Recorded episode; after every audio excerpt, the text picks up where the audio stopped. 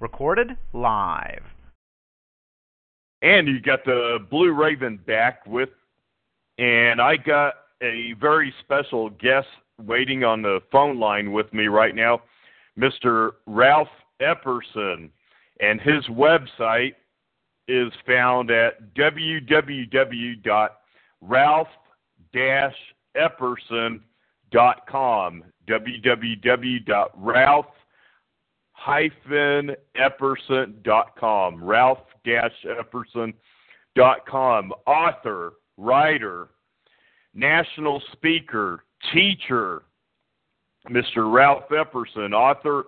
Some of his books he has written The Unseen Hand, The New World Order, another book he has written, Masonry, Conspiracy Against Christianity, 401 page book, America's Secret Destiny, a four hour DVD. Only the U.S. has nukes for our DVD. And you, you can contact Mr. Ralph Epperson at www.ralph-epperson.com if you'd like to purchase any of his DVDs or books. Mr. Ralph Epperson has been on several times with Bill Cooper on live radio, national radio. He's been on. Mr. Ralph Epperson was recently on with Clyde Davis, host of Ground Zero Radio back in June. And without fur- further delay, Mr. Ralph Epperson's waiting on the phone line, and I'd like to thank Mr. Epperson. I want to thank you again for going live with me now the second time. And go ahead, take it away at your microphone. well, th- thank you very much. Uh, by the way, his name was Clyde Lewis, I believe, uh, that runs the Ground Zero program, and I was on for two hours with him, and I thought I uh, impressed him because he ended up by saying something about, well, next time we talk about conspiracy, we'll call you. I said, well, please do. I'll be happy to discuss it. So we'll see. I don't know. Sometimes these people, uh, you know, are limited somewhat in what they can talk about. And that might be one of the fields he doesn't want to get into. But anyway, I'll wait and see if he calls. I'll be happy to do his program again. Today we're going to talk about Government 101. We're going to explain where, where do, why do we create government? Is it necessary to create government? Uh, what is its purpose? When do we do it? What type of government do we create? Now, this is a four-hour DVD that I'm working on right now, so we're only going to get the first part of it because it's going to be probably a lot longer. Plus, I'm, I'm going to uh, miss quite a, a, bit of the material uh, that's already um, uh, uh, prepared. I'm reading off of my screen on my computer from my WordPerfect word processor, so I'll be flipping through, uh, scrolling down and missing parts that I, I don't want to spend time on right now because there's uh, to cut to cover in a couple hours I need to exclude certain things, so I'm going to do that. So, what is it? What's government for? And uh, I remember hearing something like this uh, It is to do what the majority of the people in the nation want. Of course, that's it, that's a democracy. And I once, I remember once thinking, what, what if the majority of the people were cannibals? Uh, is that what they want? If they want to uh, make cannibalism legal? So the only question that remains, if that's the case of government, then is on what day would I become which meal? Because they're, they're going to eat me. So that's the problem. Now uh, we're going to examine all sorts of other explanations about government, and uh, uh, but show you that there's some real problems in creating a government, but that there, we need to do so, and I'll explain that as well. Now, before I continue, I would like to urge you all to listen uh, as a member of a jury. I'm going to impanel you into jury members. And jury members are uh, taught by or admonished by the uh, judge before you start that you are going to have to disregard everything that you hold in the uh, past to analyze the evidence. Notice evidence. I'm going to try to present evidence. That and then once you hear the evidence, then you're free to reach a verdict. But don't reach it midway because you don't know what he's going to say in the last part of it. So please sit down and listen uh, I believe that uh, Blue Raven will put this on the archives if you want to get the whole program later, or wait a little while when I get my DVD finished and I'll examine it in far more detail and uh, with more documentation. So you're on a jury, and as a jury member, you're obligated to um, to listen, hopefully, and be open. And let's talk now about what is the function of government. When I started my research, I really didn't know, never thought about it, but I started working on this and I read a couple of books and I started thinking about government, what's it for? And I learned somewhere that someone said that God created man with rights. And I said, well, that makes sense. I like that idea. I then said that all men are given these rights upon birth. Well, that's another new thought. And in fact, they're given these rights upon conception. And we'll talk about uh, abortion a little later to confirm what I just said. All of these rights that we have are given upon not the birth, but the conception of the unborn child. And that, secondly, all everyone in the world has these rights, even atheists, agnostics, Buddhists, Hindus, Hindus. They're all given this right, even though they do not believe in a God, as I just stated. They have their own God. But I'm telling you, here in America, we protect all men's beliefs in that they do have rights. So then I start thinking about well, what are the source of human rights? There are only two, presuming that it is admitted that we do have rights. And those two are number one, either man himself, we have we we have these rights and we're going to protect them, or someone external to us gave us our rights, meaning a force or a power bigger than man, and I call that source God. Thomas Jefferson wrote back in about I don't know 1780 or something a statement that I think is very applicable. The God who gave us life gave us liberty. Now, please remember the word liberty. We're going to define it a little differently than Thomas Jefferson, because I'm going to say the God who gave us life gave us freedom, but let's just hold with the idea we got liberties as well, and we'll show you a little later on. There's a difference between liberty and freedom, but let's go with liberties, liberty and liberties. He went on, Jefferson, can the liberties of a nation be secure when we have removed a conviction that these liberties are the gift of God? Now, in other words, once we start realizing we've got rights, we better be careful because there'll be people that say, "Oh, those rights come from ma- from man," and we're going to discuss what happens when we say our rights come from man, because man, who quote gives us our rights end quote, can certainly take them away. The corresponding alternative explanation argues, as I just said, that our rights come from government, or if you will, man.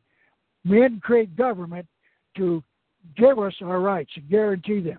This contention holds that man creates government to give man his rights. Please, this is a very important distinction. William Penn, who wrote around the 1700s, was the founder of the state of Pennsylvania. Wrote this, and boy, I think this is a, in one sentence. This could be could should be memorized by every American. Quote: If man will not be governed by God, they then must be governed by tyrants, meaning by man. If men will not be governed by God, they then must be governed by tyrants, meaning by other men. Now, I want you to know something that I had never learned or even heard until a few, uh, probably a year ago. Each of the 50 state constitutions, all of them, every one of them, acknowledge their belief in a creator God. And I'm going to start out just to say that, show you that I'm not picking uh, ones, ones that say it at random. I'm going to start with the first three states in a listing of the states to show you that this is these three as being representative of all the states, but not at random. These are Alabama, Alaska, and of course my home state of Arizona. Alabama. We, the people of the state of Alabama,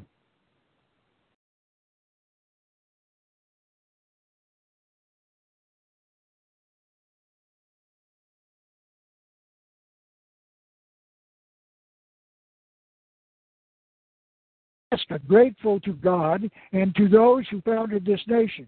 And third, in my state of Arizona, we, the people of Arizona, grateful to Almighty God for our liberties. Now, we're going to take some exception uh, to that thought that we have liberties, as I said a little later. So many of America's leaders are out now asking that God be separated from the affairs of the government. If that separation is made, as Mr. Penn indicated, the people will be governed by tyrants, and future tyrants will do all that they can to further separate a belief in God from the existence of government. And the reason is obvious. If the tyrant can separate man from his God as the source of his rights, he must look to the tyrant as his source. And that is why government in the United States is removing God from the classrooms of the public schools. William Penn said, if you're not governed by God, you'll be governed by man, and man will become a tyrant.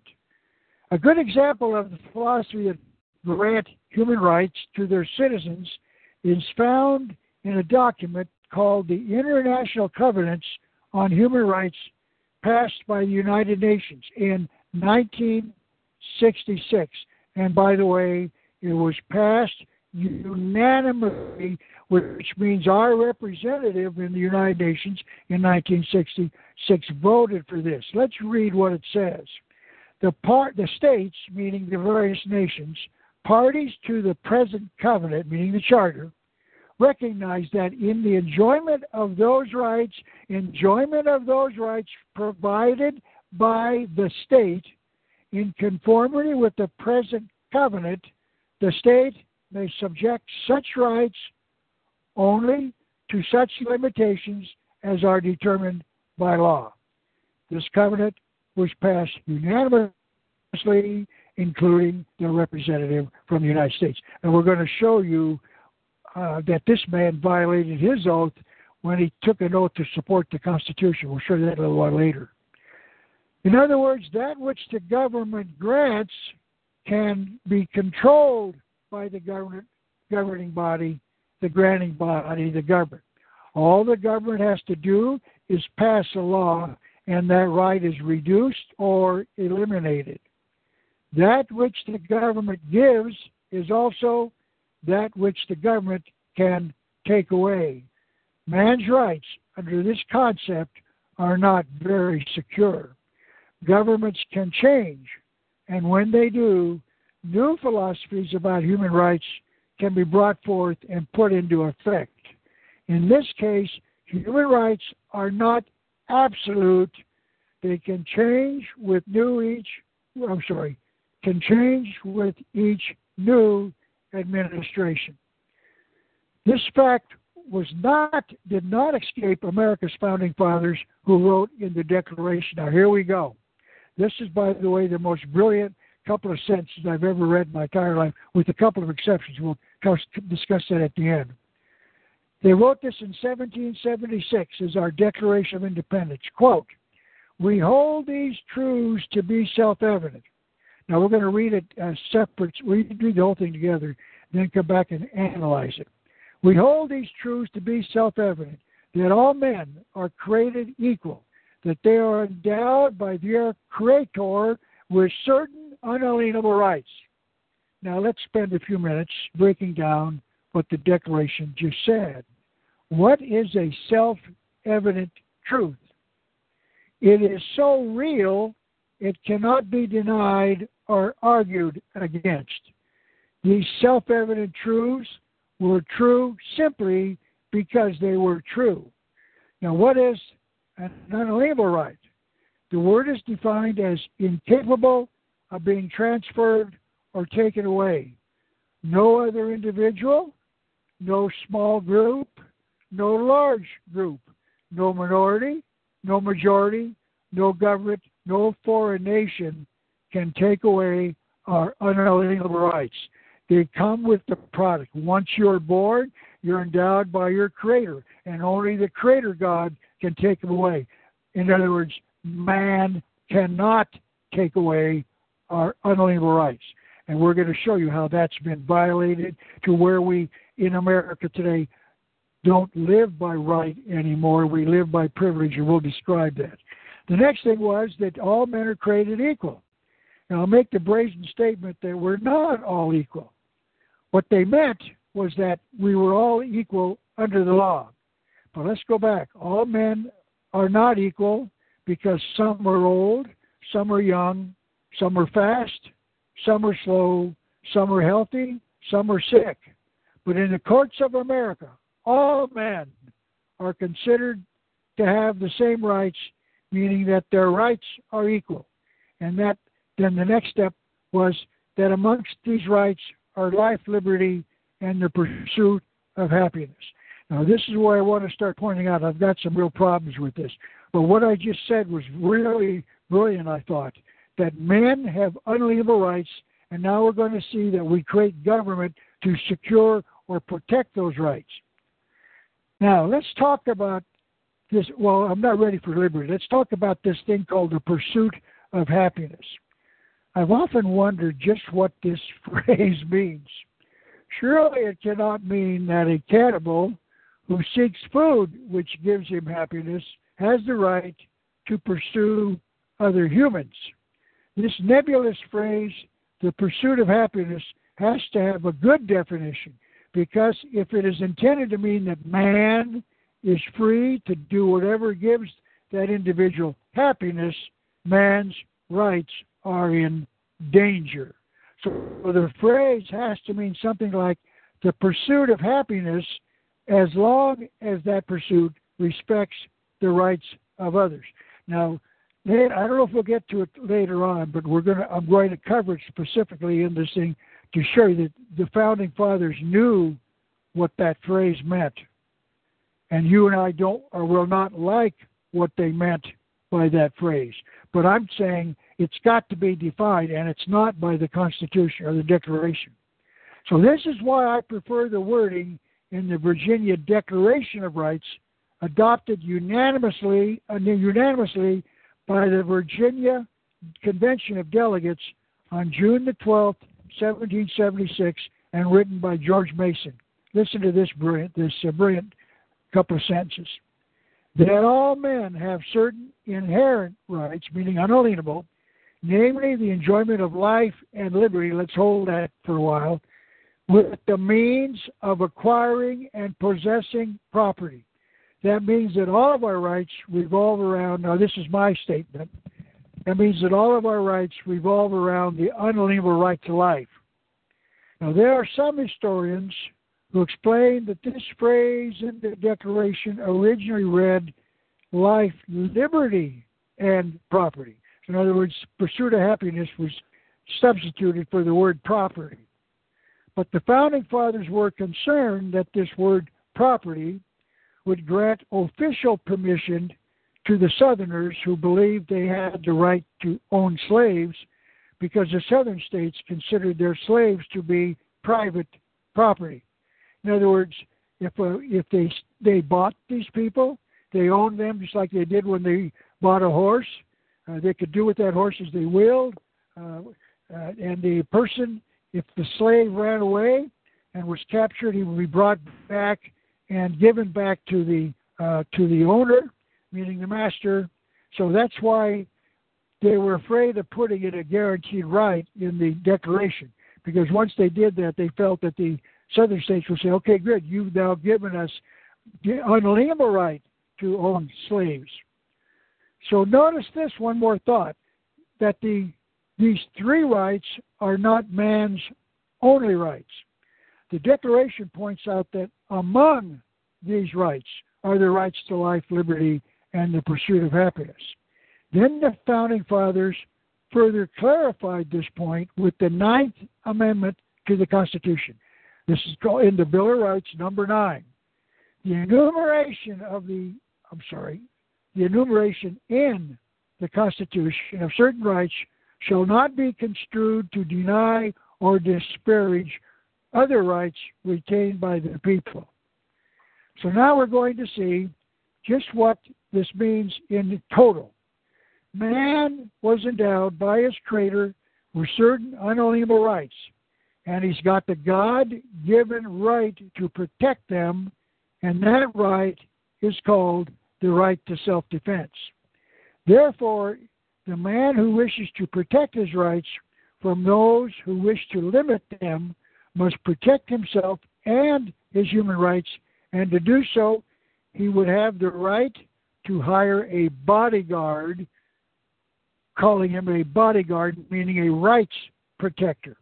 That bodyguard is called government. And each man has the right, the unalienable right, to protect his human rights.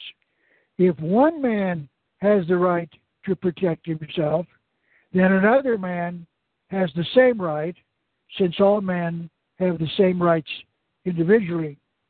And it follows then that those two men have the right to join together to hire one or more bodyguards to protect their rights individually and collectively.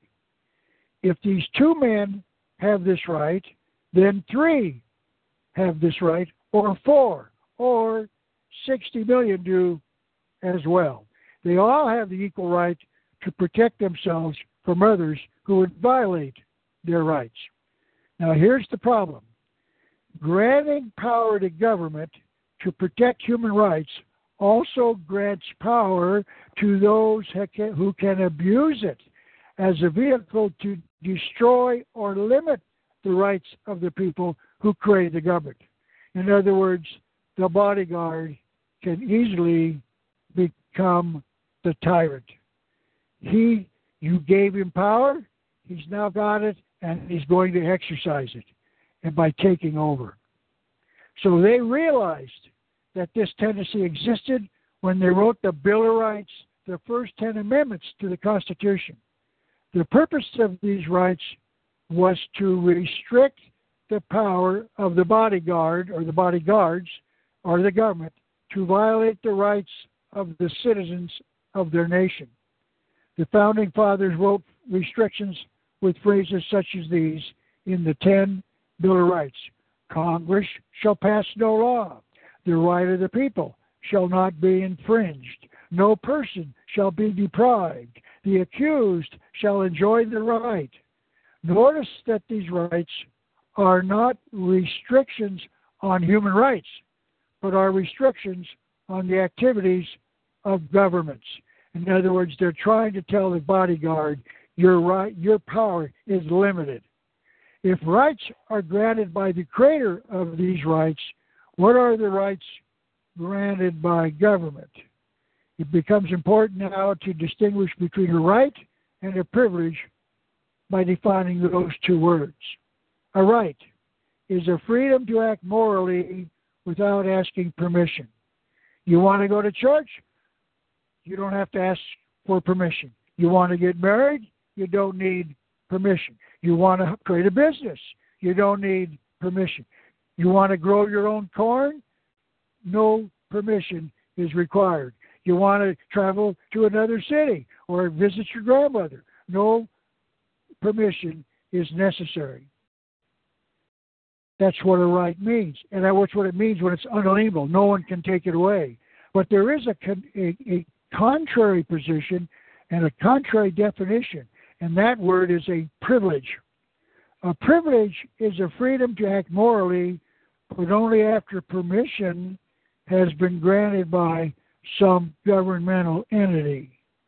Your right to freedom under this word is not a right, it's only a privilege because you must ask for permission to exercise what you thought was once your unalienable right. You have the you've all heard this. You do not have the right to shout fire in a movie theater because unfortunately people will panic and that that'll cause death and injury. So if you are guilty of that right, you're right you have the right of free speech. But there is a limit because you want to protect your neighbor and his rights. In other words, people are going to die in the stampede to get out of the theater.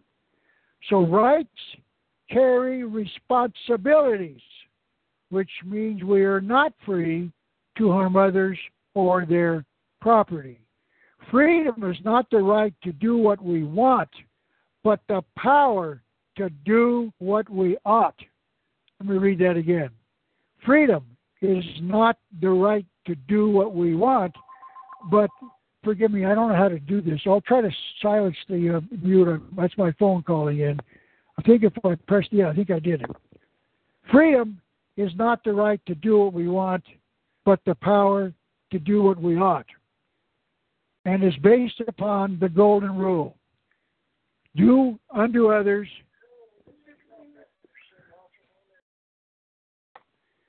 Okay, I hung up. Let's see if that'll work. I hope that he gets the impression. I, I can't talk to him now. And it's, it's based upon the golden rule, as I said, which is do unto others as you would have them do unto you. And by the way, I just found a little thing on the internet that this is the basic premise of all of the major religions of the world. Every one of them has a basic premise like this. It's phrased a little bit differently, but it all means the same thing, which means universally, man has the right to be free from restraints by others. So now we are supposed to do unto others as we would have them do unto us. If you do not want your property stolen, do not steal the property of others. If you want the right to life, do not take the right to life of someone else, because he then can take your right, or if he survives. So freedom is a human right with responsibility. If no one is responsible, no one has rights. Perhaps a better way of saying this is in the jungle, might makes right. The medium sized animal eats the small animal, and in turn, the larger animal eats the medium sized an- animal. And notice this uh, from the Ten Commandments they're all restrictions on action. Thou shalt and thou shalt not, because they're trying to teach a basic morality where you don't harm your neighbor or his property. Now let me present the other side. I want to be, I want to believe in academic freedom, so I'm not going to offer you that there is there are people who believe they have the right to act without restraints, total restraints. I'd like to quote this uh, as part of the information and it's rather scary. But it is extremely important that we understand because there are actually people on the earth who believe this. So let's just listen to the thoughts of Aleister Crowley. Now, that's the way I pronounce his name. He lived from 1875 to 1947, and he wrote a little book in 1904 called The Book of the Law. And I'll talk a little bit about who wrote it in a few minutes. We go to page 9 of this little book, and here's what it says. Listen to this. This book lays down a simple code of conduct. Do what thou wilt shall be the whole of the law. There is no law beyond do what thou wilt.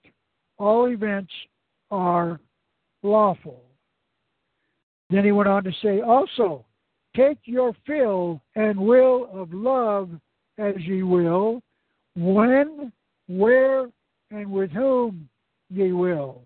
Be strong, O man, lust, enjoy all things of sense. It sounds to me like he just said, if you want a woman, you can take her whether she agrees or not.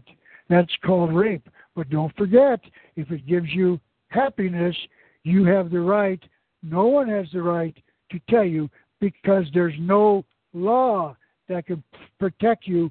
There is no such thing as law. He just said that. Do what thou wilt will be the whole of the law. He was teaching man that there were no restraints on actions. Now, picture what a world would be like if man was given permission to do whatever he liked. There would be no freedom because each man would be subject to the bully who said he believed he had the right to do whatever he wanted. I'm going to quote from Ernest Hemingway, a very prolific writer in his day and a well known writer, uh, very prolific. And here's what he said I know only what is moral is what gives man pleasure. Remember, the declaration said happiness. And what is immoral is what gives man pain. So it sounds to me like Hemingway was a believer in the writings of Aleister Crowley. So now, let me return to the first 10 amendments to the Constitution because the founders wrote such words as Congress shall make no law. Well, wait, wait, wait, wait a minute. If the majority wants it, then it, such things as the right of the people shall not be infringed. No soldier shall. The right of the people shall not be violated. No person shall be deprived. The accused shall enjoy the right. The right shall be preserved.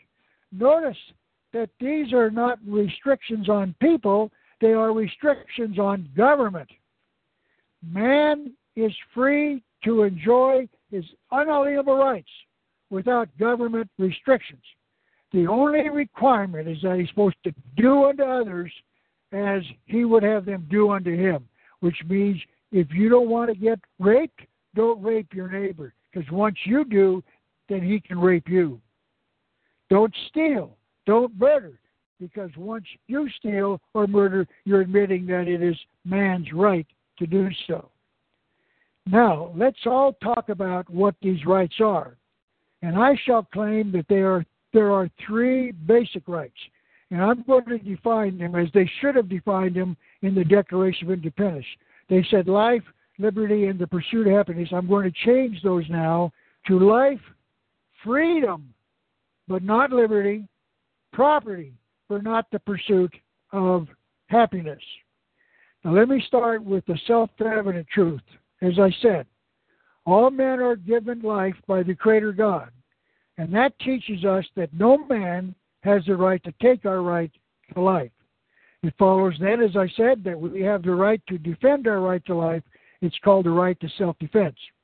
If we do not have this right, then the world will be ruled by the bullies like Aleister Crowley who come to take our life. That is the reason we create government to protect our right to life. Now, there's another self evident truth not mentioned in the Constitution or the Bill of Rights, and that is this simple one. Think about this, America. All men, all women, all children, all blacks, all whites, all Hispanics, everyone, no matter where you live or where you're from, all men are born hungry. That's called a self evident truth.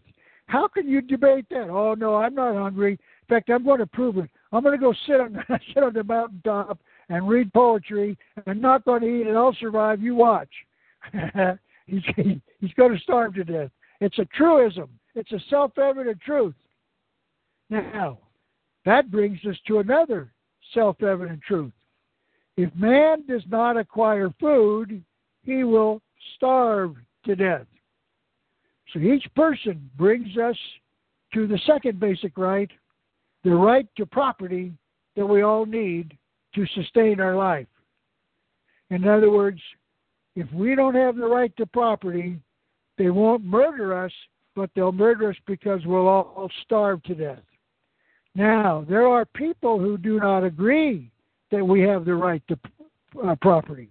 I want to now get into Karl Marx, the father of the communist philosophy. He wrote this in the Communist Manifesto that you can read. Anyone can get a copy and read it. This is from page 35. Now, that, of course, is from my copy. It doesn't mean from yours. But anyway, look for this. You'll find this quote uh, very easily uh, in his book. The theory of the communists may be summed up in a single sentence. In other words, this is it, baby. This is this is this is the whole philosophy of communism abolition of private property. Huh? No, no. We need property to survive. If you don't if you take away my private property, you're in control because you can make sure that you give to property, property meaning the essentials to food, nourishment, to people that you support your theory that support your theory, and to take it away from those who don't support your theory. In other words, he becomes the creator. He gives you life by giving you private property. If he doesn't want you to have that right, you're not going to get the property because there is no such thing. In other words, he will give food that is produced by everybody to certain people and not others. He wants to abolish private property. Notice that he does not want to abolish all property, just the right of people to acquire and retain property. Because communists want to run the factories, the railroads, and the businesses, etc. They just don't want people to have private property. Notice this, as I said, if I take away your right to private property, I take away your right to life because I will decide whether or not you live or you die. When I was, oh, this I'll cover this this next one. This is a little bit better example. Now, the third basic right is the right to the freedom to acquire property. I used to use this in my class when I was teaching at a community college. Of course, there's a door, and I had the power to lock it. So I said to my students, I said, listen, I'm not going to take your life. I'm not going to murder you. What I'm going to do is leave the building, the room, and then lock it from the outside, and you cannot unlock it. Now, if I lock you into your this room, I will take away your right to be free to acquire the property that you need to keep living. In other words, you'll starve to death. But I won't kill you because that's a self evident truth. You will starve to death unless you get property. I made my point. I think it's very clear because you'll notice that the communists who want to abolish private property starved millions and millions and millions of innocent people because they didn't want to live in a communist nation. That's all covered in my book, The Unseen Hand, written in 1985. So all of these rights boil down to only one right. All men have and that is the right to life. The right implies the rights to property and the freedom to acquire property. Now, I'm going to skip past a little this. As I say, I'm reading from my um, uh, slides. I'm on my WordPerfect uh, word processor, and I'm skipping through parts that I don't have time to cover, but they'll amplify this when I get to the DVD. And I've, what I've done is underline uh, these things in yellow. So I'm looking for the next line of yellow. And I'm going through about 50 pages or so. So please bear with me. I didn't. Here we go. It is time. Oh, I'm sorry. Um, oh, what I was going to, what, I, what these little examples show that if you, uh, if, well, I'll, I'll, make it briefly since I did, I did cover this uh, with examples. I'll cover it by words. Uh, when the Pilgrims and the Puritans came to America, they tried voluntary communism in the colonies known as Jamestown and Plymouth. So let's cover that. What did they do? Now, each colony built a storehouse in the center of the of the uh, of the land, and the uh, uh, everybody could work on the farm, and then uh, whatever they produced would be taken into the farm and stored into the storehouse and stored, and so that everybody could come in and take what they needed and go back out and uh, prepare it and prepare a meal from it. But then some people say, well, gee, I don't need to work today because Charlie and Billy are out there working and they'll take care of, of the, the uh, growing of the wheat and everything else. So I'll sit on the hill and read poetry. And others will say, well, I don't really don't feel up to it today. I'll stay home. Others are out there. They'll do the job. Some of the people chose not to work because they knew that others had work. Now, do you believe that governors could have used force to get the people to produce. Slavery does not produce.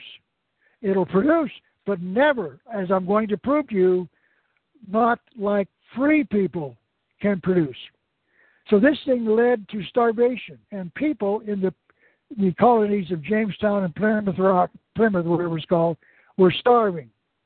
Finally, the two governors of the two colonies, William Bradford of Plymouth and Captain John Smith of Jamestown got together and said, We got to change things. And he took the land and divided it into plots, giving each family a piece of land depending upon the size of the family. In other words, a family with two children would maybe get twice the, the piece of land that a couple would get. And they noticed something very interesting started to develop. Governor Bradford wrote this When the system of private ownership of the land was established, the whole family came out to produce, and production increased. Captain John Smith of Jamestown wrote, We reaped not so much corn from the labor of 30 as now three or four will provide for themselves. In other words, production went up by a factor of eight. And notice this, by the way, this was done by Christians who basically believed in sharing with their neighbors, but unfortunately, some of these Christians got lazy and others starved. But after the prosperity was achieved, the colonists invited the neighboring Indians to share their bounty with them, and that was called the first Thanksgiving. Now, how many of you have heard that story or read it in one of your history books, or even when you were in high school or college? And I would say you don't learn that stuff. But voluntary, even voluntary communism has never worked anywhere in the world. And one of the more recent um, evidence of that, I've been asking this question on Facebook for those of you who know who Ralph Epperson is. I've been asking the question why do the socialist nations, especially up in the up in the uh, northwest, where like Denmark and Sweden and the, where those other nations, how come they never give to uh, people like in uh, in uh, Haiti when there's a earthquake or a, a flood or tornado or hurricane? It's always America. Why do we do it? Because we have a surplus. We have a surplus over what we need to produce for ourselves. And the socialist countries, the people don't have a surplus. Every nearly every penny they they get is taken up and spent by the government. So there's no surplus. They don't have any money laying around. They say, okay, we can donate to Haiti to rebuild the uh, the country, but we in America do because we produce more than we consume, and that's what I'm, I've showed in those little examples uh, that the uh, uh, that uh, that voluntary communism has never worked, and especially compulsory communism has never worked. And boy, I document that very aptly in my book entitled "The Unseen Hand," written in 1985. Now, here's another self-evident truth: majorities do not determine right and wrong. Right is right though everyone votes against it, and wrong is wrong, though all but God favors it. Stealing is wrong. Exodus 20, chapter 20, verse 15 says, Thou shalt not steal. And we're taught by Jesus in Matthew chapter 19, verse 18, Thou shalt not steal. This is the basis of the reason that we have the right to private property. We need it because we have the unalienable gift of God of life. So if one, one man does not have the right to steal, then two men do not have that right, and three men do not have their right, and 300 million men do not have their right. Now, if man creates government, man cannot give to government a right he does not have himself. Please let me repeat that. We create government. We can only give to government those rights we have either individually or collectively. As I said, if one man has the right to life and two men have the right, three men have the right, and 300 million men all have the right. Therefore, we cannot give to government to the, the ability to determine the right called human life. We can't give to government except those rights we have ourselves. So no government has the right to steal, if it is, even if it is given that right by people who do not believe it is wrong, like Karl Marx. The commandment is thou shalt not steal, comma, except that portion of thy neighbor's wealth which exceeds thine own. Your neighbor's got four bushels of wheat, you've only got one. You can steal because he's got more than you. That's called stealing. The commandment is, Thou shalt not steal except by majority vote, either. In other words, let's get together and decide what to do with the surplus. Well, let's vote to share it equally. We'll take from those who have and give it to the have nots by majority vote. Thou shalt, the commandment is, thou shalt not steal except by majority vote. Yet government is today doing what man or a majority of men cannot do. And where did it get that right? Simply stated, it stole it. It stole the right to property, the right to life, and the right to freedom, the right to decide for ourselves. Now, flipping through pages again. The stuff that I'm covering just amplifies what I've explained briefly. Okay, now we can start asking about why do we create government? I remember starting way back when I started this study, way back in the 60s, asking uh, candidates for various layers of government, either publicly or one on one, this single question to see if I could trust them with the power of government. And I would urge you to ask the same question. Whenever you get into a, a, a public uh, uh, ability, you know, open house, or they call it, where the, the candidate comes out and says, I want to learn what you people want me to do, so I'm going to ask you to tell me. So stand up and say, uh, Congressman, what is the function of government? Now, we're going to examine some of those comments that they've given you. But if they did not say that government is to protect individual rights, don't vote for him. Because he's saying you don't live by rights, you live by privileges granted by government. And guess whose government? Me. The first time I asked that question, the, uh, he said it was to do what the majority wanted. So I said, now, okay, I'm going to respond. I asked him, how does that protect minority rights? Uh, uh, he, uh, he, he, he didn't have an answer, and he took the next question. Did you hear what I just said? The majority is supposed to decide, but that doesn't protect the rights of minority. He doesn't want you to know that because he lives by majority vote. He's elected by majority vote.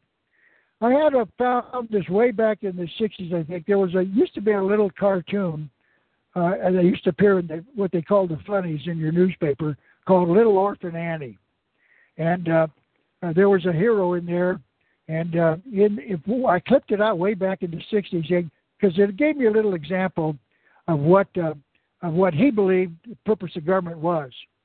Uh, the man uh, is talking to some guy and he says the government is to do the is to do the greatest good for the greatest number. So that means that if you're in a minority, then the, the greatest good would be for the majority. So the greatest good for the greatest number of cannibals is the power to eat your neighbor, uh, meaning the minority, when you're hungry. Is that what this man wanted? I don't think so. I'm going to tell you a true story, uh, and I'm even going to name the name. And I, the reason I do this is because I couldn't believe this answer, but I'm telling you, people believe this. And this is, I'm going to tell you because this man was a classmate of mine from the seventh grade all the way through the four years at the University of Arizona. Of course, I graduated with a bachelor's degree, and he went on to law school. So this man knew because he was trained as a lawyer. Later became a United States senator, and his name was Dennis DeConcini. Dennis DeConcini was elected a, uh, a senator, and he had a uh, uh, he had an open forum, and little Ralphie Epperson showed up. I hadn't seen Dennis for probably 20 years, so he said, "Hey, Ralph, how are you? Well, I haven't seen you. What have you been up to?" And I said, "Well, Dennis, I didn't come here to talk about me. I came here to talk about you." I said, "What role does the gov- the Constitution play in your determining how to vote?" Now, remember that Dennis took an oath as a senator to protect, support, and defend the Constitution. And listen to what he said. He said, I vote my conscience. In other words, even though I took an oath to support, protect, and defend the Constitution, I would vote my conscience. Dennis, you don't vote your conscience because you could be a cannibal. Now, notice Dennis was a graduate of the law school. How come he didn't learn that? In other words, Dennis decided on his own, like like Aleister Crowley said, "Do what thou wilt will be the whole of the law, and I'm the one that making the law. So if I decide you will do it, you'll do it." I even asked Senator John McCain, the former uh, presidential candidate and a senator now, even from the state of Arizona, my home state. And I'm going to tell you this story. This happened in 1984 and I, of course, I can't document this except I could probably, uh, you know, get a bunch of my friends who were there because it was in a public meeting. In fact, it was it was speaking to a club I belong to, and I asked this question. I'm to do it. I'm to do it the same way that he did it. I'm going to have to actually play the role. So I said to uh, Senator, "What role does the Constitution in your decisions uh, play on how to vote on a particular bill?" Now, here's what Dennis said, uh, uh, Senator McCain said. Please forgive me. I'm going to say it as he said. if I voted the Constitution, government government would be a lot smaller. and then he went on to the next question. He admitted that the government is restricted and his powers were restricted. But he said, I don't vote that way I vote what I say. I decide on my own because I'm voting beyond the Constitution, which would limit my power to vote. Notice this Senator, a congressman, this was when he was a congressman, Congressman John McCain should have been removed from office within 24 hours of that answer. He did not, he took an oath to protect, support, and defend the Constitution, but he just admitted he doesn't care about the Constitution because it limits his power to give away freebies and to spend money. Do you understand, America? Ask your candidates, now especially while they're running for office, what is the purpose of the Constitution when you decide how to vote? Or even better yet, what is the function of government? And let me tell you now, George Washington answered that question way back in the 1700s. And these are his thoughts about government. Listen to this, America. Government is not reason, it is not eloquence, it is force. I'll repeat it. Government is force.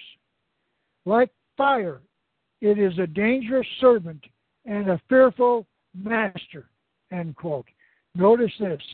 He was admitting that governments were necessary, but that they were they could be dangerous to our freedom. Like fire, he said, fire is a dangerous government is a dangerous servant and a fearful master. Now let me illustrate that very simply. I have a fire burning in my home right now. I'm in my home in Tucson, Arizona. I'm in my computer room reading from my computer and, and the uh, the uh, Word Perfect uh, uh, program. I have a fire burning about oh maybe 30 feet away from me. You say, wait a minute, Ralph, that's dangerous. Go put it out. And I say, no, I don't want to put it out. Ralph, are you insane? You've got a fire burning in your home right now. Get get real. We'll wait for you. Go put it out. Because you know it's a dangerous servant and a fearful master. But I'm telling you, I don't. I want it there. Are you crazy, Ralph? It's a fire. Because it is a pilot light in my furnace. If that fire gets out of its confines, meaning the furnace walls, which is metal, it will be a fearful master and could burn my house down. Well, how do I protect myself against this fire? I have confined it in a metal furnace wall. And as long as it is inside the furnace wall, it is a dangerous servant, but can never become a fearful master. Government is necessary, we use it. But we know that it also has an inherent danger. If it gets out of its confines, it too will become a dangerous servant and a fearful master. And the way we protect ourselves from government is by building a furnace wall around it. And that furnace wall is called a constitution. The constitution is to keep fire within its necessary limits so that it does not destroy our nation. George Washington, you can't say it any better than that. This is a useful way of thinking about government because government is a fearful master, a dangerous servant, and a fearful master. Thomas Jefferson also wrote about this problem. Free government is founded in jealousy and not in confidence. It is jealousy which prescribed limited constitutions to bind down those whom we are obliged to trust with power. That our Constitution has accordingly fixed the limits to which and no further our confidence may go. And here's the essence. In questions of power, then, let no more be said of confidence in man, but bind him down from mischief by the chains of the Constitution. Let me repeat that last thought. Bind him down from mischief by the change of the Constitution. Did the Constitution limit Senator Dennis DeConcini in how he voted? No, he voted his conscience. Did it limit Congressman John McCain? No, he voted beyond the Constitution because he said, in essence, it was limiting his power. He admitted that government would be a lot smaller. And not only that, he thought it was a funny thing. John McCain, government is not funny, but you, well, I'll leave it at that. You can determine it yourself about how we and why we voted for this man. Now, let's see if this is the way they limited the, the government of the United States in the Constitution. I think you know, as you know, this was written and then declared uh, approved in something like 18, 1787. So let's see what they wrote in the Constitution. The founding fathers divided the power into three branches of government. Article 1 was where the legislative branch was created. the legislative branch is the one to write the laws. They created a second branch of government called the executive branch, and the executive branch is to enforce the laws. Now there's a third branch called the judicial branch, and that was called to determine whether laws passed by Congress were constitutional. That's the only power it has. Now, in Article 1, Section 8 of the Constitution, they limited, or they defined, or delegated, if you will, the powers granted to Congress. There's only 17 of them. Now, if you have a copy of the Constitution, I would urge you to get it open and go to Article 1 and then Section 8. And I'm going to do this by just briefly summarizing what Congress, what powers the Congress has. Congress has the power to borrow, I'm sorry, number one was collect taxes, borrow money, regulate commerce, establish rules of naturalization, coin money, punish counterfeiters, establish post offices, promote science by limiting time to their writings and discoveries, constitute tribunals inferior to the Supreme Court, punish piracies, declare war, raise armies, provide for a navy, make rules for the land and naval forces, call forth the militia, and organize the militia.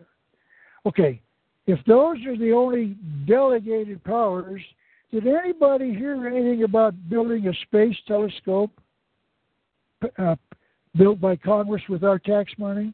Does Congress have the power there? Uh, I, I don't remember hearing anything about that. And let me just offer this to you as a little kind of an interesting little story.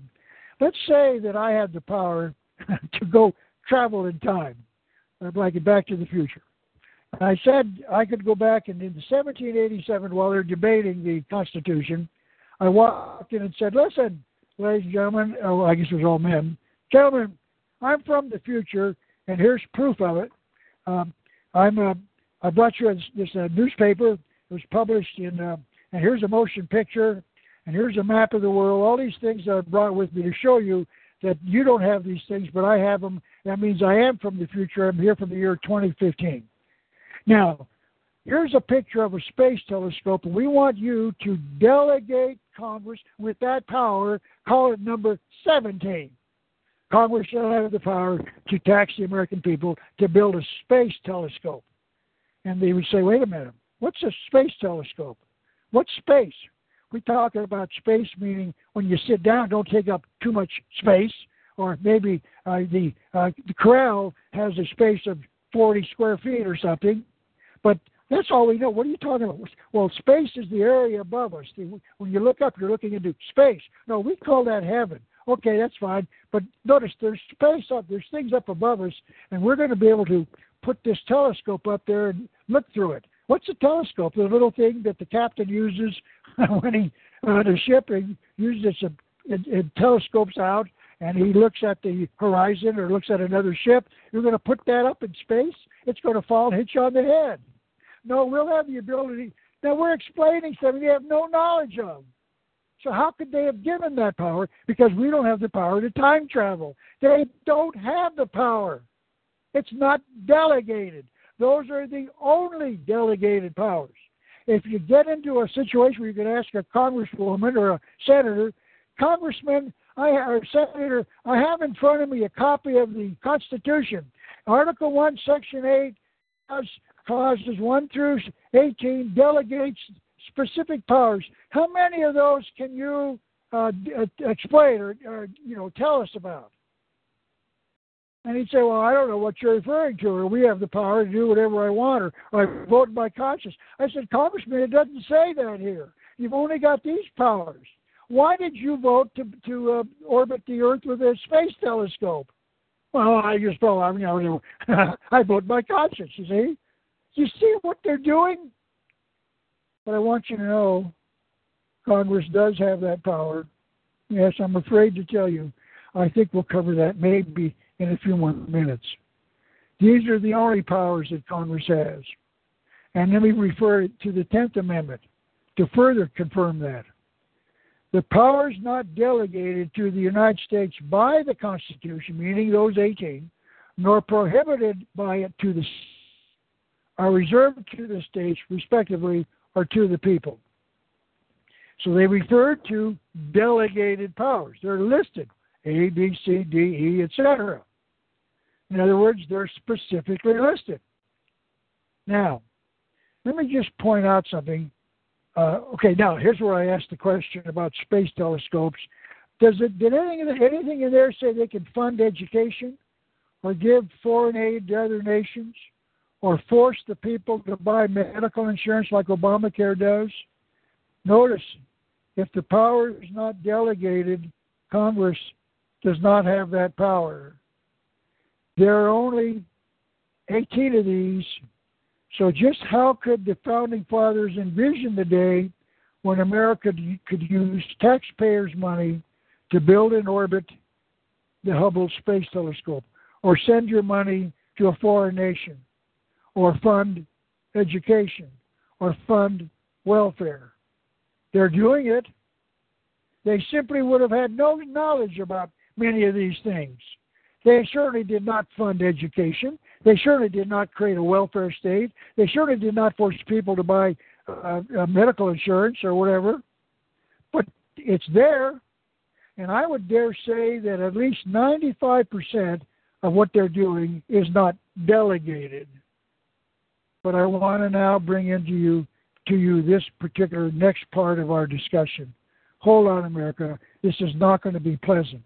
But unfortunately, we have to deal with the truth because I'm going to deal with truth. You can read along with me. We're going to read, go back and reread parts of the Declaration and the Constitution. And I'm going to show you how they have unlimited power, and that power was given to them by the founding fathers. So please just bear with me. Okay, now there's a, the first link to what I'm going to discuss is something uh, you don't if you don't have a copy if you have a copy of the Constitution Declaration you won't know about this. But if you're on your computer, you can do this. Google the Declaratory Act. The Declaratory Act of Parliament in 1766. The Declaratory Act, and that's where we're going to start. It was passed by the English Parliament on March the 18th, 1766. Now, please understand, if you don't have a copy, just listen and then later verify it by doing your own search. Go to Google, type in the Declaratory Act, and read it with your own eyes. You're going to read what I'm going to read to you right now.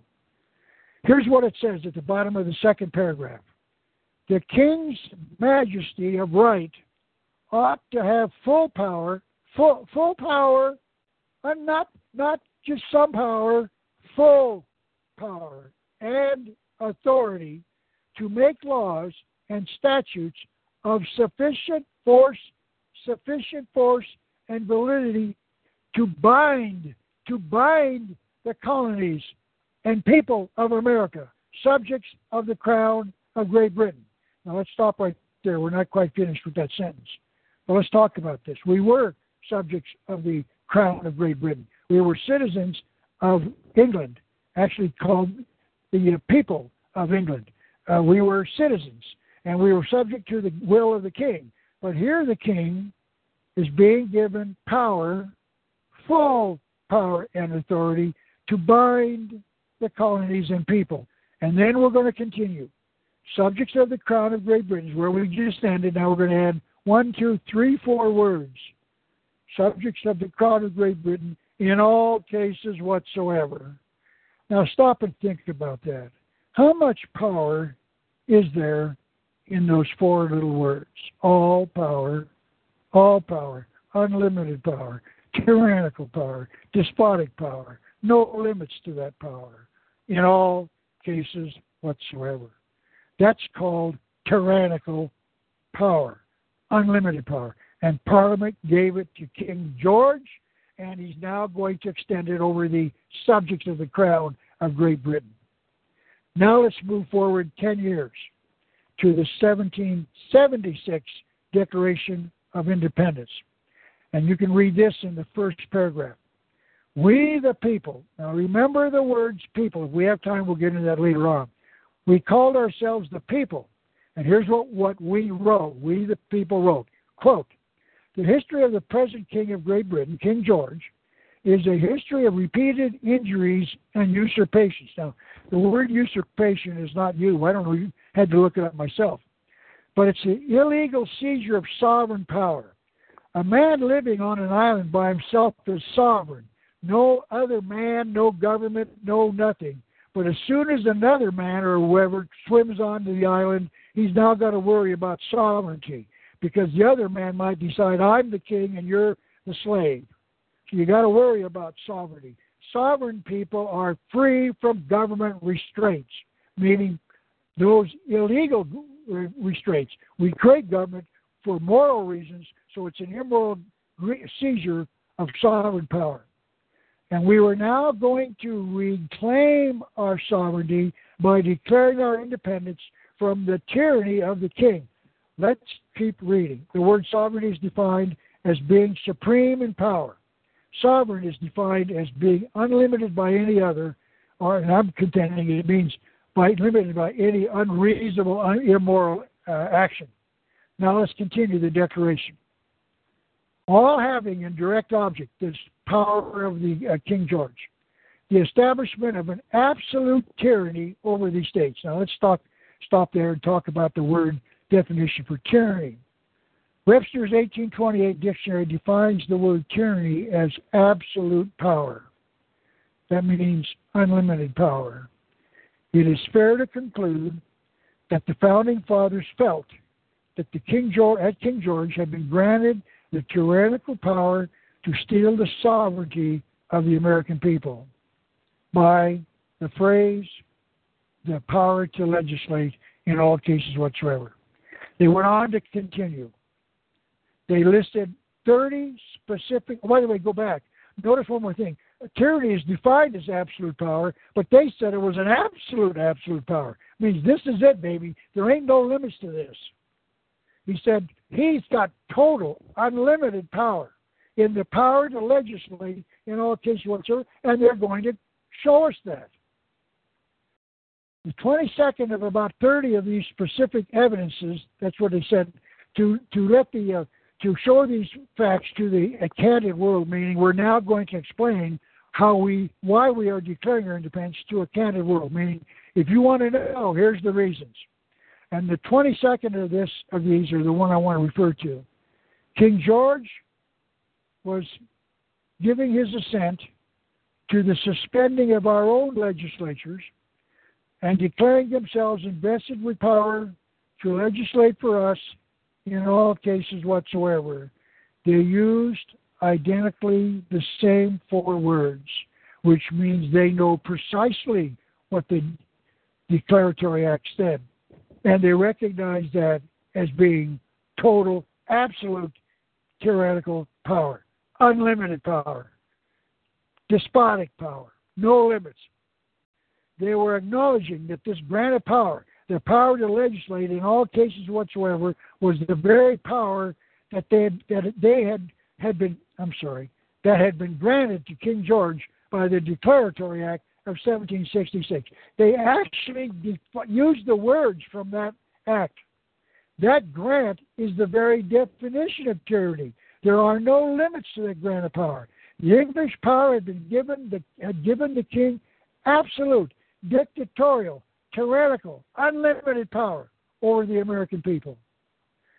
The Constitution was issued in 1787, 11 years after the Declaration. Now let's go back to the Declaration, or to the Constitution.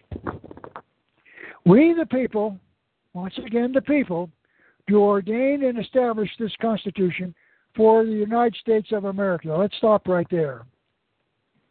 So it was here now in the Constitution that this crime of our founding fathers was first exhibited. So they're now going to say we're going to create a constitution and form a government. So now let's get in. I'm going ahead of scanning uh, several uh, pages to get caught up with this. So please bear with me. I know this is not very efficient, but because uh, I'm sure you're waiting to hear how they gave this power to Congress. Okay, well, I guess I, I can't. I can't find. Maybe I have to do it from memory. And it doesn't look like I marked it on my thing here. I did this just a couple days ago, so I probably didn't get finished with it. Okay, yeah, I, I did. I did this without uh, uh, yellowing it, so I'm gonna have to do it from memory. Okay, let's go back, and I'm gonna get my copy of the Constitution out, and we'll read it together. I'll do it from uh, from my uh, Constitution. So now we know that they were actually saying the king has got absolute power and now we're going to create government, and we're going to now go back to Article 1, Section 8, Clause 17 of the 18. Congress shall have the power to exercise exclusive legislation in all cases whatsoever over such district, meaning uh, District of Columbia, as may become the seat of the government of the United States. Now let's stop here before we go any further and let's now define there are two governments in the Constitution. One is for the people in the states of America. And go back to the Declaration, it reads, We, the people of the United States of America. Now let's take those words one by one. The word united is not capitalized. That means it's not a name, it's not a noun, it's a I don't know an adjective or an adverb. It means the states, which is the next word. Those states were united. So the word the states were united in creating a country known as America, not the United States of America. We were creating a nation called America, and the states who created this country and the Declaration and the Constitution were united, all 13 of them. Now, because we're talking about specific states, they capitalize the S in states. But it doesn't mean that we're the states of America. We're still America. We live in a nation known as America. consisting of now 50 states. So now, they're admitting that there's a government called the government of the United States in Washington, D.C., and they went on to define that government as meaning the government of the United States. Notice they didn't say of America. So there's a, a nation called America and a separate government, if you will, called the United States. And boy, is that going to play a role in what we're now going to continue. Now, we went back to the 10th Amendment. In fact, let's read that 10th Amendment because we talked about power. Let me go to the 10th Amendment. I'm flipping now through the 10th, and there's uh, 13. I went too far. Here's a, Amendment number 10. The powers not delegated to the United States, Washington, D.C., by the Constitution are reserved to the states, respectively, or to the people. Now, let me give you an example of what that just what that just said. They just gave Congress total power in Article One, Section Eight, Clause 17. Now, please understand, we we call those things clauses. That's not in the Constitution, but that's just a way to separate them because they're separated by what do they call them, semicolons or called whatever they're called, and um, so they list them. We call them clauses to help you find it. This is the 17th of the 18 clauses that uh, that they talk about giving granted power to Congress. Now, notice this: they gave all power to Congress, but everything that's left over belongs to the states or the people. Now, let me use a little simple illustration, and you can use this as well. Uh, I'm just going to make up a, let's say that uh, Thomas comes to Tucson as a visitor, and he say, Thomas, come over to the house, and we're going to sit and talk about this. Well, Tom said, I'd love to do that. And uh, you people uh, think about Arizona as always being a furnace of 115 degrees. So we're sitting out in our patio and it's 115 degrees. And Thomas says, Boy, am I thirsty. And I say, You're right, Thomas, it's hot. I'm going to go inside. And I just made before you came a glass, a, a pitcher of lemonade. It's in the refrigerator. It's got ice cubes in. It. I'll tell you, I used a real good fresh sugar and fresh lemons. It's delicious. I'll bring out two glasses. So I, I go inside, get the pitcher, and come outside with the two glasses. And I say, "Oh, here they are now. Here's what I'm going to do, Thomas. I'm going to pour the pitcher into my glass, and everything that's left over belongs to you."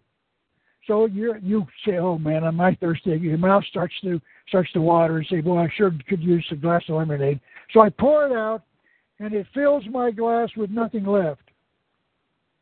And you say, "Wait a minute, Ralph. I said, No, Thomas, I did what I said. I didn't lie to you. I told you I was going to pour out what, what was in the pitcher uh, to both of us, and I'll pour out my glass, and I'll promise to pay to pour out whatever's left over to you.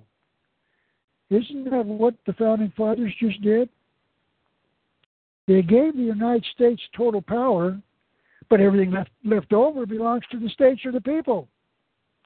You can argue that that's proof that there are no constitutional states' rights anymore. Couldn't you? Notice, I told Thomas I didn't lie to him. I told him, Thomas, I'm telling you, I'm going to pour out whatever's left over, but there's nothing left over. If you give all power to Congress and then leave whatever's left over, there's nothing left over. But boy, I'm telling you, there's reason to be concerned. And let's now take the next couple steps. Because we've seen that that our founding fathers betrayed us. Oh, by the way, let's go back. I didn't mention this because I didn't. I once I'm doing this from ad lib now. Let's go back to there were 39 men who signed the the Constitution.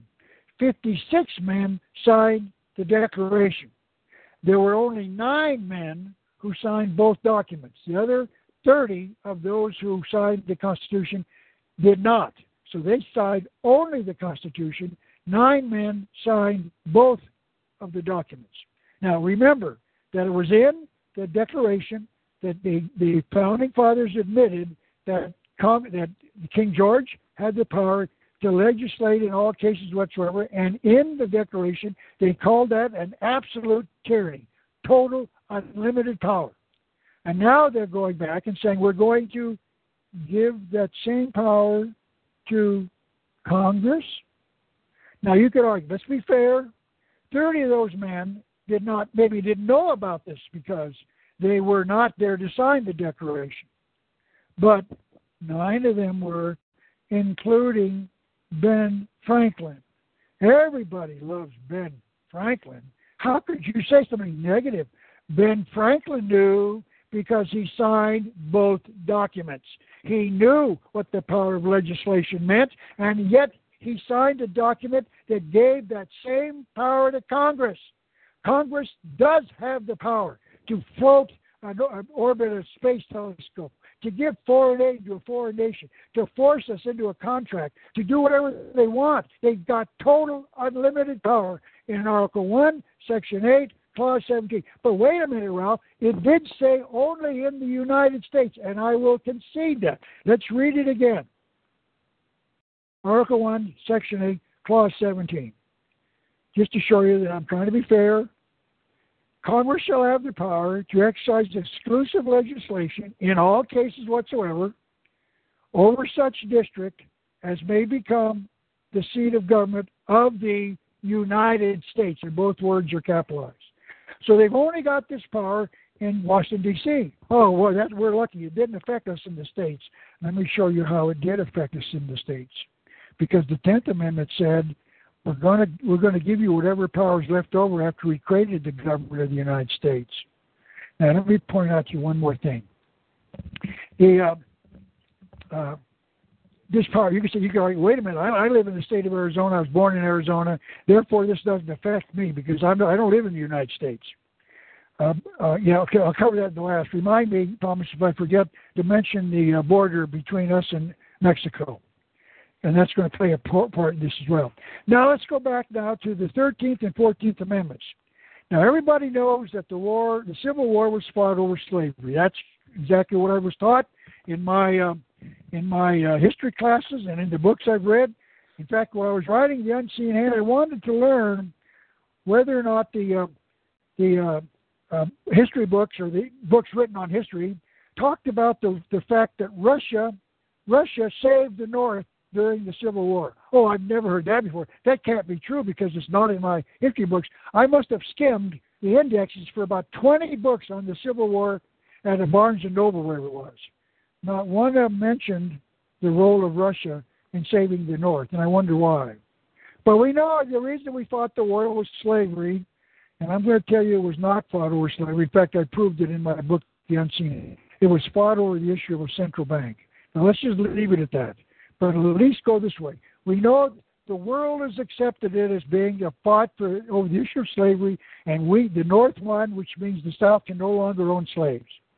And now they're going to codify that by making an amendment to the Constitution, the 13th Amendment, ratified just months after the Civil War ended in April of 1865.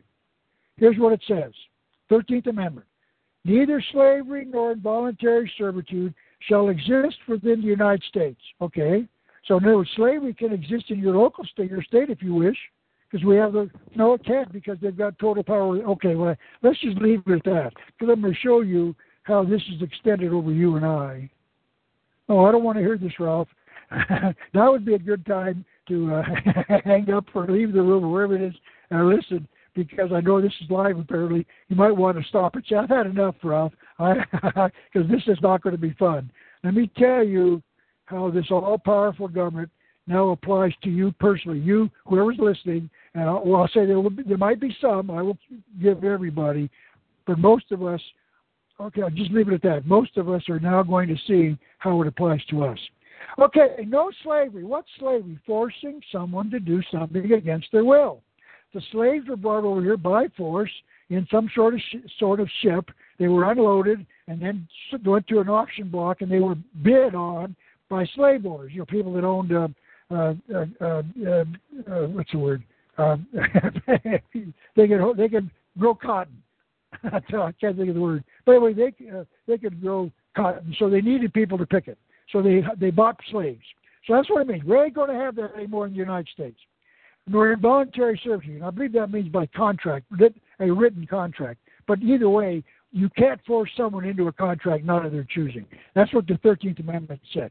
So come on, Ralph, you're wrong, huh? It doesn't apply to me because I ain't no, I'm not a slave. I'm not in under some contract that makes me uh, do things I don't want to do. Okay, let's hold it right there. Now let's go to the Fourteenth Amendment, passed in 1868, just a matter of uh, of uh, uh, years uh, later, uh, months later, uh, three, uh, for three years later. All persons born or naturalized in the United States. Okay, wait a minute, wait a minute. What does the word person mean? Well, what do you mean persons? We, the people, have unalienable rights. What's this thing called a person? We didn't say we, the people, uh, born or naturalized. All persons. Now that plays a very important role because I'm not going to prove that a person lives by privilege, not by unalienable right. In other words, our status has changed from being someone who lives in a country that states that your rights are unalienable, which means no government can take them away. Well, the government's going to take them away because we gave them, our founding fathers gave them total power, not only over the United States, but also over America. Please be open. Let me finish. All persons, people who live by privilege, born or naturalized in the United States. Where's that? Only Washington, D.C. We do not live in the United States. If you live in Arizona, Michigan, Georgia, wherever, California, whatever, you're not a citizen of the United States because you live in the state of Arizona, Georgia, or Michigan. All persons born or naturalized in the United States are citizens of the United States and and of the state wherein they reside. Wait a minute. Well, what were we before the 14th Amendment? Now there were citizens of the United States. And saying, how did I do that? I didn't. I, I'm not born in Washington, D.C. I've got a piece of paper. It's not called a birth certificate, strange enough, because many years ago, but later on I'm told they're now called birth certificates. But I'm not. I was born in Arizona, and there's a, a record on uh, in the county uh, county courthouse or something saying little Ralphie Epperson was born so and so year. Doctor signed it, my parents signed it, and it's been registered. That's to certify that I was born in a state known as the state of Arizona, and therefore I'm resident of the state, and therefore I'm eligible to become a member of the people. But notice this: you can become a citizen of the United States and of the state where you reside by being naturalized. Now, what's naturalization? The best example I give you is Arnold Schwarzenegger. Everybody knows about the Terminator. People in California, when he was elected governor, called him the Governator. I thought that was kind of funny. Arnold Schwarzenegger was born in Austria. Oh, wait a minute, that's he's, he's a foreigner. Yes, he was, and says I want to go to America. And the only way to get into America is either being born there or naturalized. So he's not born in; he's born in Austria. So they said, no, wait a minute. Uh, you can be naturalized, Arnold. Here's now. I'm going to make this up. I believe the next step I might be a little wrong about it, but I believe there were when he was coming over to America, there were there were quotas per per nation. And let's just say, uh, for, if that statement's correct, it might not be, but only 10 people could come from Austria at that time. So Schwarzenegger got on the list, and his name worked his way up the list, and finally he's number one. So they said, okay, we can allow you to go to America, but first, before you go, Arnold, to America, uh, or the United States, I'll say, you've got to have someone in the United States or one of the states uh, give you uh, tell us in writing that uh, they'll take care of you. You can live with them, and you'll be won't be a drain on society. You'll live in his house. He'll take care of you, feed you, and help you get a job. And then when you get a job, you'll be given when you go there, you'll be given some sort of temporary thing that gives you permission to live there for five years uh, because you want to be naturalized, but you're still a citizen of Austria. So that at the end, close to the end of the five years, I believe Schwarzenegger walked into was sent some sort of letter and said, "Okay, come on in. We're going to have the ceremony to make you a citizen of the United States." So the, to do that, you got to take a little class. They'll tell you about the Constitution what becomes a bill and what does it mean a Congress and what's their House representatives, what's a senator, uh, what's a state, what's a governor, etc. All these little things to make you feel that you're part of the United States.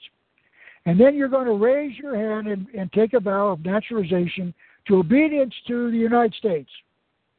Arnold Schwarzenegger just became a citizen of the United States, the most powerful government ever devised by man, as having all power because it's written down in concrete and it's become legal.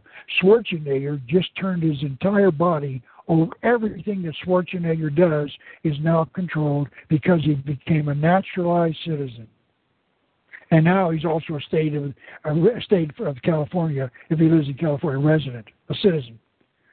So if so, if Schwarzenegger left a socialist state where he had some rights and privileges uh, that weren't granted by government, and he just gave all that up, and I don't think he knows that. And I'm hoping that some of you that might know him might ask him and ask him to tell us if that's true. Schwarzenegger, come out and have a press conference. Tell us whether or not you know that you that the government you took an oath to become a citizen of the United States called naturalization. Now, how did this extend to me? a whole lot America. I hope you're sitting down because this is not going to be fun. Under the 13th Amendment, you cannot be forced to buy Obamacare. I don't care if they pass the law. Congress has the right to pass a law for Washington, D.C. By the way, Washington, D.C., Congress has total unlimited power in Washington, D.C. Now, they allow them to have a mayor uh, and I think a city council, but everything that they pass has to be certified and approved by Congress. Let me give you two examples. I just clipped these out of my local newspaper. Sometime a law in the past, uh, years ago, some uh, citizen of Washington, D.C. was arrested for carrying a gun in a holster. Well, the Second Amendment, for those of us in the United States, in America, we have the right to keep and bear arms. Now, some states don't grant us that, but here in Arizona, I go to meetings uh, of my fellow patriots, and some of those people are carrying a gun, and I'm grateful they're there because they know how to use it. And if someone comes here and says, I'm going to kill 25 of you patriots today, these people are prepared to make sure they don't. And I'm glad they're there. I don't carry. Well, I guess I shouldn't admit that. Yes, better be careful. I might carry. Let's leave, it, let's leave it at that. Uh, but anyway, it, it's a guaranteed right in the Second Amendment. Congress shall pass no law restricting our right to keep and bear arms. But Schwarzenegger can't carry a gun unless government gives him the permission. Now, in Washington, D.C., a man was arrested. He has no Second Amendment because Congress says we passed a law, or what do they want to call it, a statute in Washington, D.C., you can't carry a gun in a holster in public. And the second was they got a curfew. I didn't hear anything about curfews being legal in that those uh, 17 uh, specific powers of Congress. But they passed a law saying you got to be in by 10 o'clock. That shows you that Washington, the D.C., called the United States, has a different government. By the way, notice this: the senators have their own Social Security program and their own Medicare. Why do they do that? Because they're citizens of the United States, and you and I are persons who live in the United States. Um, here's where we're going to go. We're going to show you that you and I become persons under the 14th Amendment. Now, all persons born or naturalized are citizens of the United States. How did we do that? Remember that the 13th Amendment says we can't force you into a contract. And they didn't do that. Let me tell you how. There is no law, I'll repeat it, no law requiring anyone to get, and I call it what it is, the socialist security system. There's no law requiring you to get a number. Oh no, Ralph, we got you this time. I know every day. You cannot get a job unless you have a social security number. And I say, show me the law, and you can't do it. Show me the law. It doesn't exist. In my DVD, when I cover this, I show you two letters that I didn't make up. You'll have to trust me. Are written on their stationery from the, the uh, Social Security Administration both of which it's vol- admit it's voluntary because under the 13th Amendment, they can't force us to buy to get a number. Oh, now wait a minute, Ralph. I know you're wrong because let me tell you what happened to me when I was in my civic. I'll tell you now what happened to me in my civics class when I was a senior in high school. Our teacher says you people are all going to graduate, and so we need to talk to the uh, someone. I'm invited someone in from the Social Security Administration. So the little lady shows up and she says, "Hey kids, I'll do this the Hollywood version. Hey kids, you're all, you're all going to graduate here in a couple more months, and when you do, you'll go out and look for your first job. And when you do, the boss is going to say, "What is your Social Security number?" And you say, oh, "I don't have one of those." Well, I'm going to tell you now, and you're going to say you don't have one, but I know you can get one when you come into the Social Security Administration and sign up, and you'll give you the number. Oh, that's a good idea. So I'll go down. Notice she didn't say it was a law because she knows there's no law. She didn't say you have to, but if you want a job, you have to have one of these. So you go there, and the boss says, "What's your social security number?" And you say, "Okay, here it is. I've got one of those cards. Look at what I did. I got a card, a number." But when you did that, you admitted that you were a citizen of the United States because they can only give social security numbers to citizens of the United States. No, no, I'm never a citizen. I was not born in that. Yes, you were. You you came in, and you said you you wanted one of those, and we said, okay, fine, we can give you one of those because we presumed you knew that you needed one. Well, there's no law, and I'll challenge you to find the law. Now let's take the second example. There's no law requiring you to pay income taxes. No law. Now wait a minute, Ralph. We got you here. No, find the law. There's a man who will pay you one hundred thousand dollars if you can find the law. Please, you can make hundred thousand dollars. And you say, well, they'll never pay me. I'm telling you this: it's in writing, which means if they don't pay you and you can find the law, the court will force them to give you the hundred thousand dollars. There's no question. He said it. It's in writing. He's advertising this. Take him up on it. Find the law. IRS agents who were enforcing the law heard this and said, if anybody knows the law, it's me. So I'm, I'm going to find the law. And they can't find it either. Wait a minute. And one man who's now has been speaking about this probably for 10 years went into his boss and says, Listen, I've been trying to find the law that I'm enforcing. This man has a gun and a, a, car, a car, and he can arrest you for violating the law. Well, there's no law. He said, Well, of course there's a law. I wouldn't be enforcing it if there's no law. So he went into his boss and said, I can't find the law. Can you tell me where the law is so I can enforce it? So according to him, the boss said, "Well, tell you what, we'll write to the uh, to our, our headquarters in Washington D.C. and we'll get them to sign it for you, and then you'll get it in writing." Okay, I'll wait. I'll wait. He waited and waited. Finally, goes in and says, "Where's the law?" I said, "Well, uh, the, the the they're still trying. Uh, uh, no, I'll tell you this, uh, Mister. Uh, if you continue to persist in looking for the law, we're going to ask you to turn in your gun and your keys to your uh, company car." He was fired. Oh, asked to resign but but it, was in essence he was fired. The little lady did the same thing. She heard it said, "Well, I can sure use a hundred thousand dollars," and she tried to find the law, couldn't find it either. There's no law because of the Thirteenth Amendment. But you can volunteer. Now, how did you volunteer? They can only give you that benefit if you become a citizen. So you were declared to be a naturalized citizen. Now, let me prove it to you. What's a person? A person is born I'm sorry, a person is a member, a, person is a individual who lives by privilege. Now let me prove that. There's a thing called the um, uh, Hippocratic Oath, which was written in 200 BC by a, a man, a man called Hippocrates, who was a, the, apparently the father of medicine. And for for 200 years, actually for 2,000 years approximately, people have been taking who become doctors take this oath, and you can read it yourself by going it onto the uh, uh, internet and type in Hippocratic oath, and you read it. And if you get an original copy, there's only one thing that you're told not to do. Everything else is you're going to serve the people and love them and make sure they give the right medication, the right food, and the diets, everything else. There's only one thing you're not supposed to do, and that is to to cause a woman to abort her child.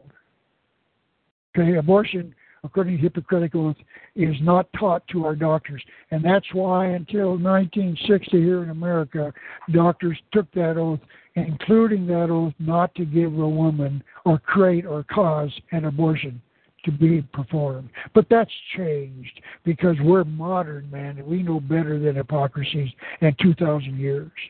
Now, the Roe v. Wade decision that declared it's your body said the government cannot force you or tell you to produce, you know, to deliver that child. It's your body under the 13th Amendment. So we're going to declare the unborn child not an unborn child, but a fetus. You see, originally, before this was this declaration in about 1960, the the unborn baby was a, a member of the people as soon as conception. And any time along that process, someone who killed that baby was guilty of murder.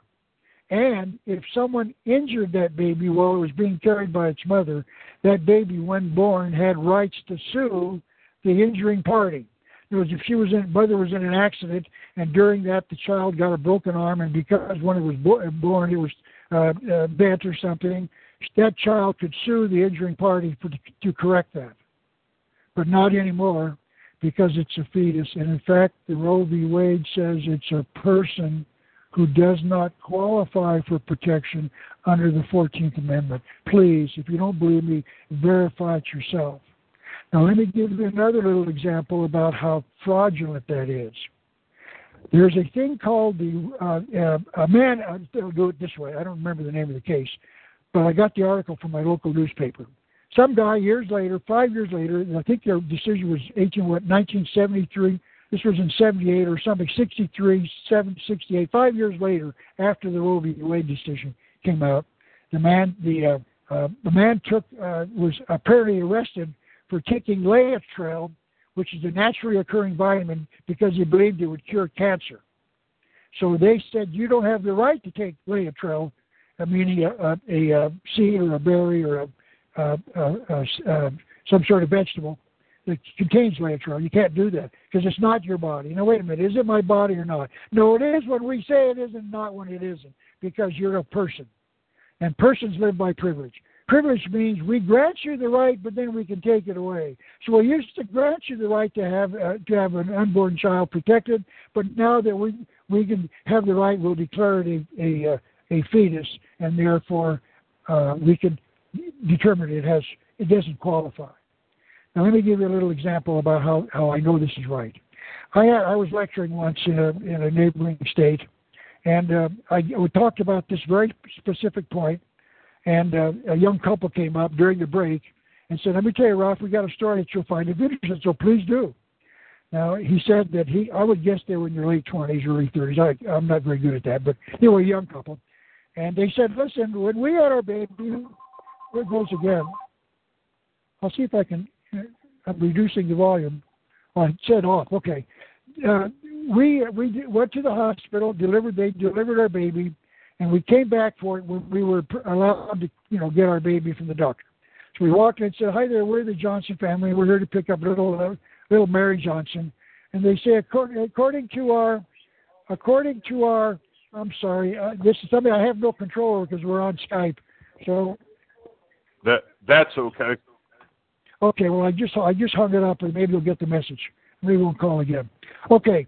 Uh, uh, our records show that you have, don't have a social security number for Mary. Uh, that's right. Well, we our policy is that we cannot deliver the child to you until we get a social security number. So the young man said, uh, "Would you bring the administrator down here, please?" And so the, the administrator came down. Now the administrator is not a doctor; he's a man with a business suit and tie on. And he said, Well, that's our policy. He said, The young man told the administrator, If you don't deliver that baby to me in five minutes, I will call the police and charge you with kidnapping because there's no law. And the man said, Here's your baby. Thank you very much for coming in. You see, ignorance of the law is permissible and they can get away with it. And I don't, if you're going to have a baby in a hospital, please remember this. You do not have to get a social security number for your baby to get your baby. And if they resist it, ask them for the law. Please. Now, one more, two more things. When you get your 1040 form, you filled it out. It says, "Who must pay the tax?" Citizens of the United States. Wait a minute. I was not born in Washington, D.C. I'm not a naturalized citizen. Yes, you are. Because you're now a citizen of the United States because you're a naturalized citizen. You, you got one of their benefits. And they can only give it to citizens of the United States. Do you understand? And to give you another little example. The, uh, I live in Tucson, as I've said, Tucson, Arizona, 60 miles from the border. So we drive. You could drive across the border. You used to be able to drive across the border without. There's a wall there's a gate, but they let you. You stop the car. You say to the guy, "I just want to go to the gal. He's from Mexico. I just want to go to gal's do some shopping." Okay, fine. Thank you very much.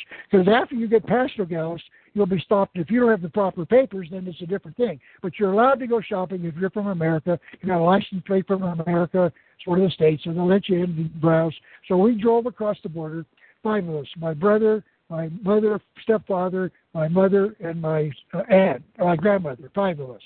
So we were, we got back in the car. We're driving back towards the border, still in Mexico. We have not crossed the border into Arizona. So my mother, now please understand, my mother has since gone on.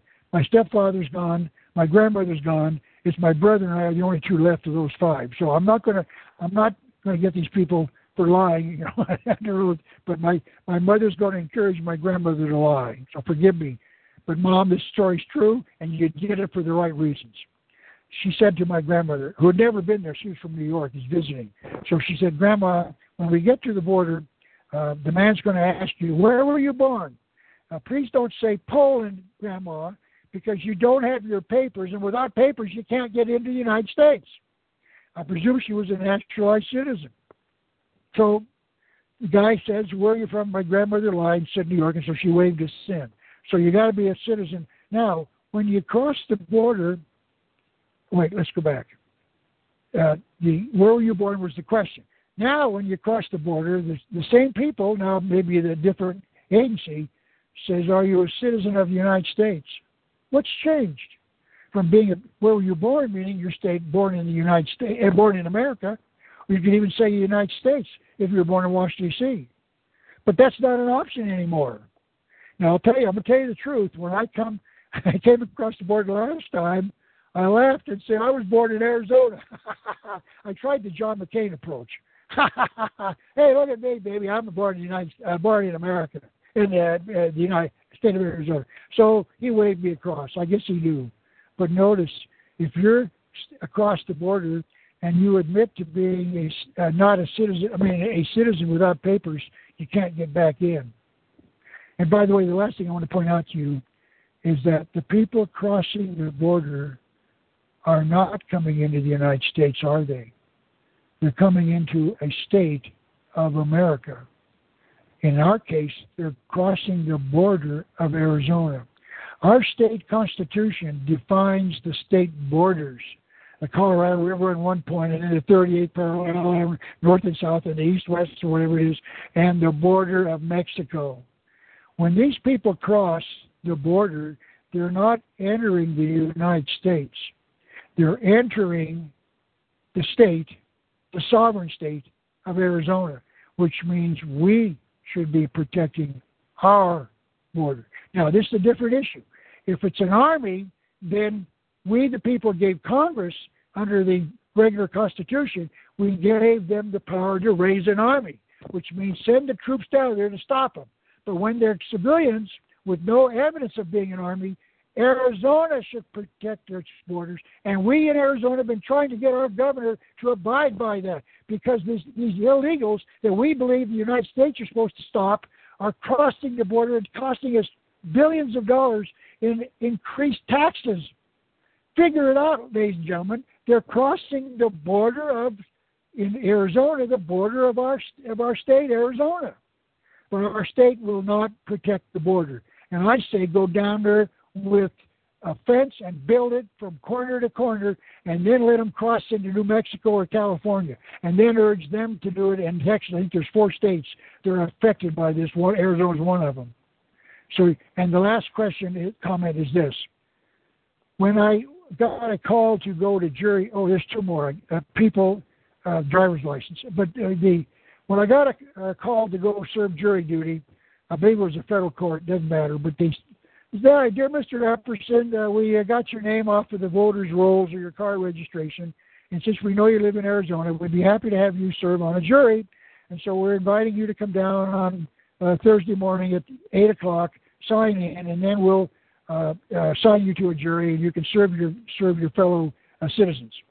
So I wrote back to them because the first question was, "Are you a citizen of the United States?"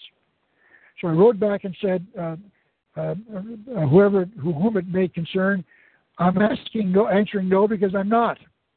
Now I believe I am a citizen, but they don't have a contract, so I'm, I got them.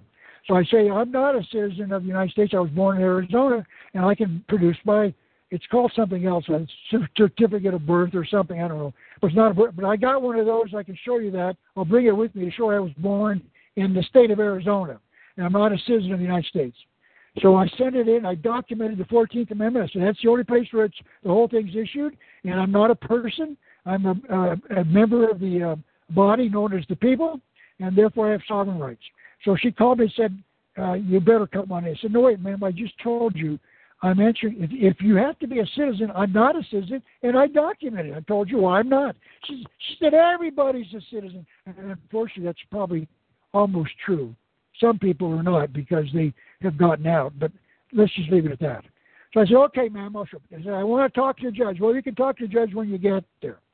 So I went down there, signed in, and so I said, when can I talk to the judge? Well, wait a little while, you'll be able to talk to the judge which means if I'm called to jury duty, the, the judge will ask you questions. You can ask him then. So I said, okay, fine. So I sat there and said, well, I'm going to show them. So I had all these papers in my shirt pocket. And so they uh, called 25 of us, I think it was, across the street or into a courthouse, and we were going to room number seven. And so we all walked into room number seven and sat down. And there's a bailiff there telling us that we're not in the courtroom yet. That's outside the door in the cross hall. We'll go into the courtroom. This is the little room, waiting room to get into the courtroom, but only for jury members, us 25.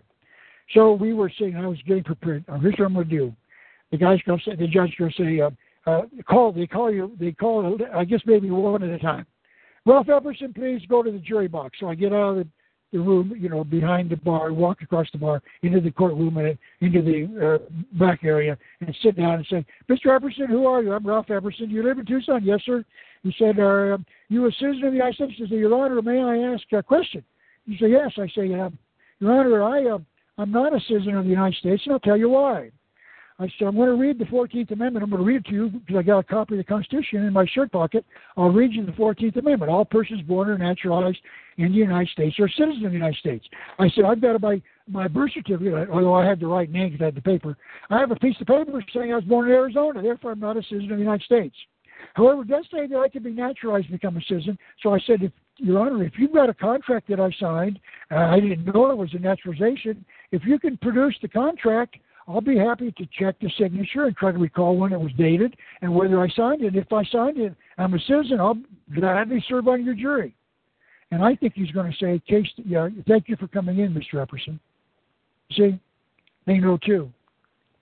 In other words, there is no you're not a citizen unless you volunteer. And how did you do that? Notice this: you got your first paycheck on your new job, and you notice there were taxes withdrawn. Wait a minute! All I thought I was getting a number. No, when you got your Social Security card, there was a comment in there about uh, that the, the money to pay for it will be taken in taxes, plus you'll pay income taxes to the United States. So, so you're, how, so you're actually contracting yourself out. Yep. You did it when you got your Social Security number.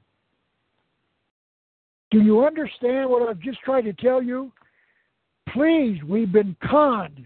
We've been lied to. We've been tricked. And I'm telling you, there are people who claim you can get out of it. Now, I'm going to warn you, please, this is very, very difficult to do. Uh, if you're going to look into it, please be very cautious. And I'll tell you why. Now, years ago, I was taking a bunch of classes in Tucson. I, I didn't enroll in it. It was not enrolled anyways. A bunch of people just got together. I learned about them. Uh, uh, my friend, he was a pastor, a retired pastor. We had a small church. He told us, "Hey, come Wednesday night. I've got a class going. You're free to come." So I went. I used to go as often as I could because I generally, many times, would work and do a talk show on Wednesday night, so I wouldn't go. So I went there and said, uh, I learned that uh, there are people claiming that you can get uh, get out of the system. And he was explaining how you do it.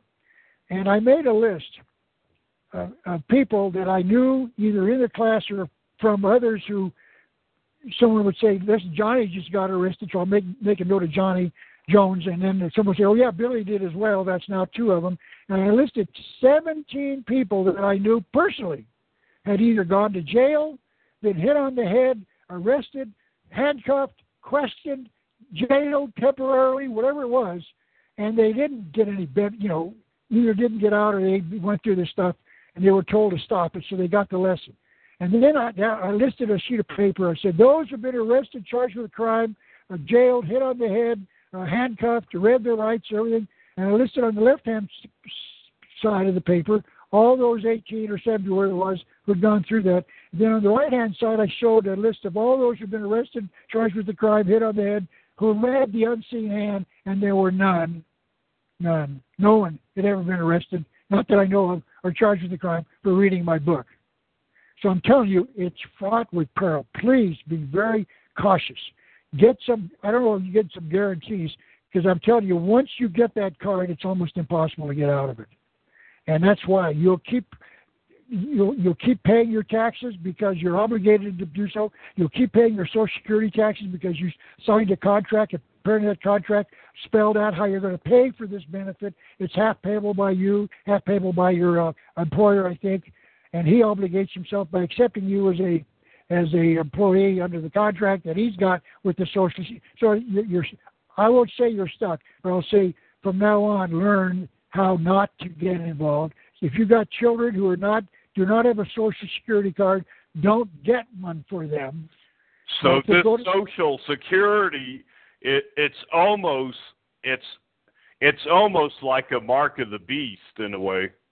Well, I'll tell you that here in Arizona we've got a mark of the beast. We, we don't call it that, but I'll tell you what what they do call it.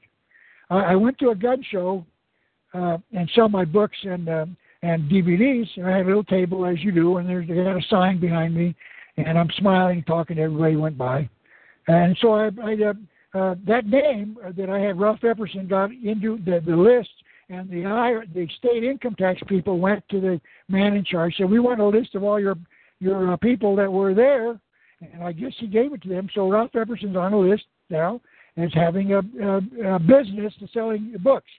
So I got a letter from the state revenue department saying, "Dear Mr. Epperson, uh, we haven't found your name on a list of um, uh, uh, booksellers or whatever it was, the gun sellers at the gun show, and we're going to we are going to ask you the following questions. Number one, are you in business? Number two, do you have any employees? And number three, do you have a state transaction privilege license?" Huh? I don't have any employees. I'm not legally in business because there's a legal definition of business. I don't qualify for that. So I went back to him and said, listen, I don't, I, uh, first of all, the letter was not signed and the letter had no citation of a law. So I wrote back, please identify the statute or law that you believe gives you the power to ask me these questions. And then secondly, I want a signature. I want to know who I'm dealing with. This is a pre-printed, you know, letter just typed in with my name, etc. But I don't know who this person. It could be a janitor. So I said, so I wrote the letter. Uh, dear Mr. Epperson, we didn't get your signed letter. I said, oh, yes, you did. I had a copy of the envelope and the date stamp on it, a photocopy, but I sent it in. So the second letter I wrote back said, you're wrong, and here's how I know you're. I mean, I know here's the evidence that I did send it, but I'm going to ask you to sign for the second letter. So I got a little green card back. Yes, we received your second letter. And I got a third letter from them saying we didn't receive the first two. I said, yes, you did. So I wrote back said to the director of the uh, administration. I said, someone in your office is sending out these unsigned letters citing no law. And I'm telling you, I've got three of them now, and you've also said that I didn't send it in, but here's a photocopy of the green form that says you did get the form. And I'm going to tell you this, Mr. Administrator, please stop this because I will sue you for harassing me. State Transaction Privilege License. It's a license granting you the privilege of conducting business in the state of Arizona. That's called a mark of a beast because without it, you can't transact business between in the state of Arizona. The state transaction privilege license. A privilege is granted to you by the government and they can take it away. That's why they want you to get a license. By the way, going back to the people who baked the cake, the reason the city council or whoever it is can sue them is because they have a license to be in the baking business. And once you're in the license, they can regulate your business. That's the purpose of it. Do you understand? We get licenses. By the way, I just confirmed for the first time Arizona had no driver's license requirement. So I used to get it because I learned under the Uniform Commercial Code, which is now the law of the land, I learned that you could get back to the Constitution. So I got the driver's license as a form of identification. I signed it, but without prejudice. That's another issue. We won't get into that. But anyway, so I said there is no law, but anyway, I'm still protecting my rights under the common law. So now I go into the lady to get my license renewed a couple of, about two years ago. by the way, we're running out of time here. I better make this. Well, anyway, anyway, uh, the, the, the, I got a, license, a statute that says a person in Arizona has to have a license. A person. See, they know now that we're all persons, like the lady at the uh, the uh, jury call. I think we ran out of time. It's two hours later, but they I, but they twist and turn they twist and turn around words, sort of like um like if you if you're before a judge and you you tell a judge yet you know you tell the that that that judge in the black robe I understand they look at it as I stand under you that's correct. right Well, we're getting beyond the issue because once again, this takes time to explain and get people. Please don't start doing this without knowledge. You've got to find out what your status is, and find out, confirm that I'm right, and then you can decide. But please understand this: this is a side issue. Once we save this nation, we can correct it. But we're going to waste our time trying to correct it and secondly, when you do it, most people say, well, I got out, therefore I go back to watching the, the boob tube. Please help us save a nation. Ralph-Epperson.com. Good information. The Americans, America's Secret Destiny DVD covers this in more detail, and you can watch it on the internet for free. America's Secret Destiny. thank Thomas, you thank you for joining me today Mr. Epperson Well, it's my pleasure, Thomas. Thank you for inviting me. Anytime. All right. Okay, I'll let you go. And that was Mr. Ralph Epperson, and his website is www.ralph-epperson.com. And that's going to end this broadcast.